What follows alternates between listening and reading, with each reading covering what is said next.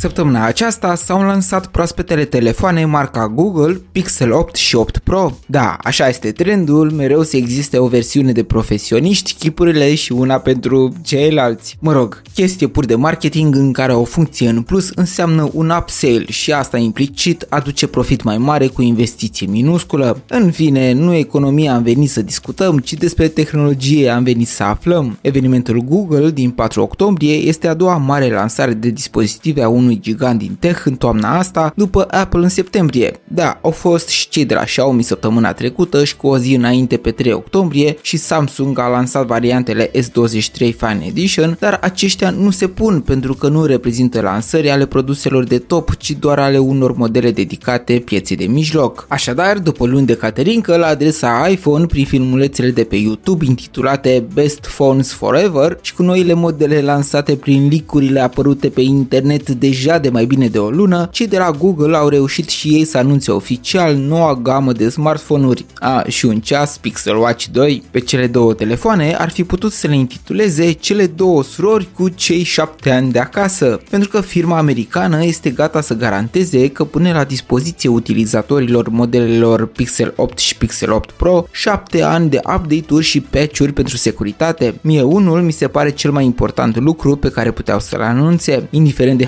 hardware-ul folosit, care oricum este destul de performant, faptul că vei putea să-ți folosești telefonul atâta timp fără grija mesajelor de genul îmi pare rău, telefonul tău nu mai este compatibil cu aplicația noastră, este un fapt enorm. Bine, nu îmi fac griji că minunea de fapt nu va dura mai mult de 3-4 ani maxim, pentru că uneori orice soft, oricât de bun este el, nu va putea face minuni cu un hardware îmbătrânit mai mult de jumătate de deceniu. Așadar, ca și caracteristici, noile modele vin cu ecrane curate de refresh de până la 120 de Hz, sunt mai luminoase și cu margini mai subțiri decât variantele de anul trecut, cu spatele din sticlă acoperită cu una dintre cele trei variante de culori mate și un body din aluminiu. Modulul de cameră este dual pe varianta normală, având un wide și un ultra-wide, iar pe cea Pro, modulul triplu aduce în plus o cameră tele cu un zoom optic de 5x. Senzorul principal este singurul numitor comun dintre cele două modele, fiind unul de 50 de megapixel destul de capabil, restul senzorilor fiind de o rezoluție mai mare pe varianta Pro. Memoria RAM este de 8 GB pe Pixel 8 și de 12 pe 8 Pro. Însă, amândouă vor avea în inima lor noul procesor Tensor G3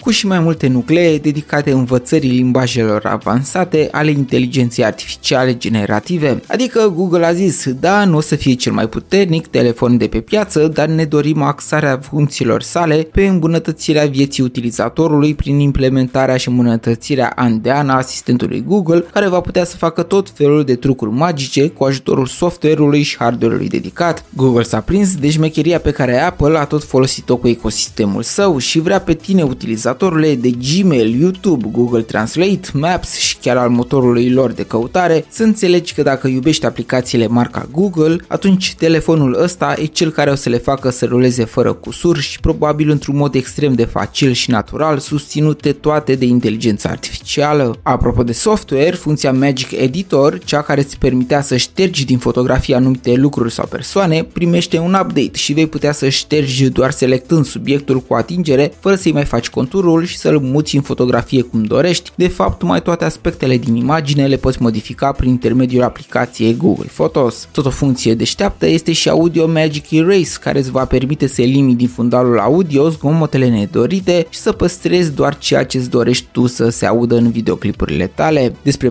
prețuri nu are rost să discutăm, oricum vor atinge și vor depăși în funcție de varianta de memorie aleasă 1000 de euro, nivel cumva normal pentru gamele de vârf. Google se descurcă din ce în ce mai bine pe partea de telefoane și începe să se prindă de jocul pe care Apple și Samsung l-au făcut de ani buni de zile. Acum au toate autorurile, iar dacă vor reuși în timp să facă cu adevărat utilă partea de inteligență artificială ca asistent personal al telefonului nostru, atunci vor putea fi la un moment dat în fața tuturor. Până atunci, eu am fost Bogdan Menci la scurta mea rubrică Short Tech News. Îți mulțumesc de prezență, rămâi în continuare pe undele FM și pe curând!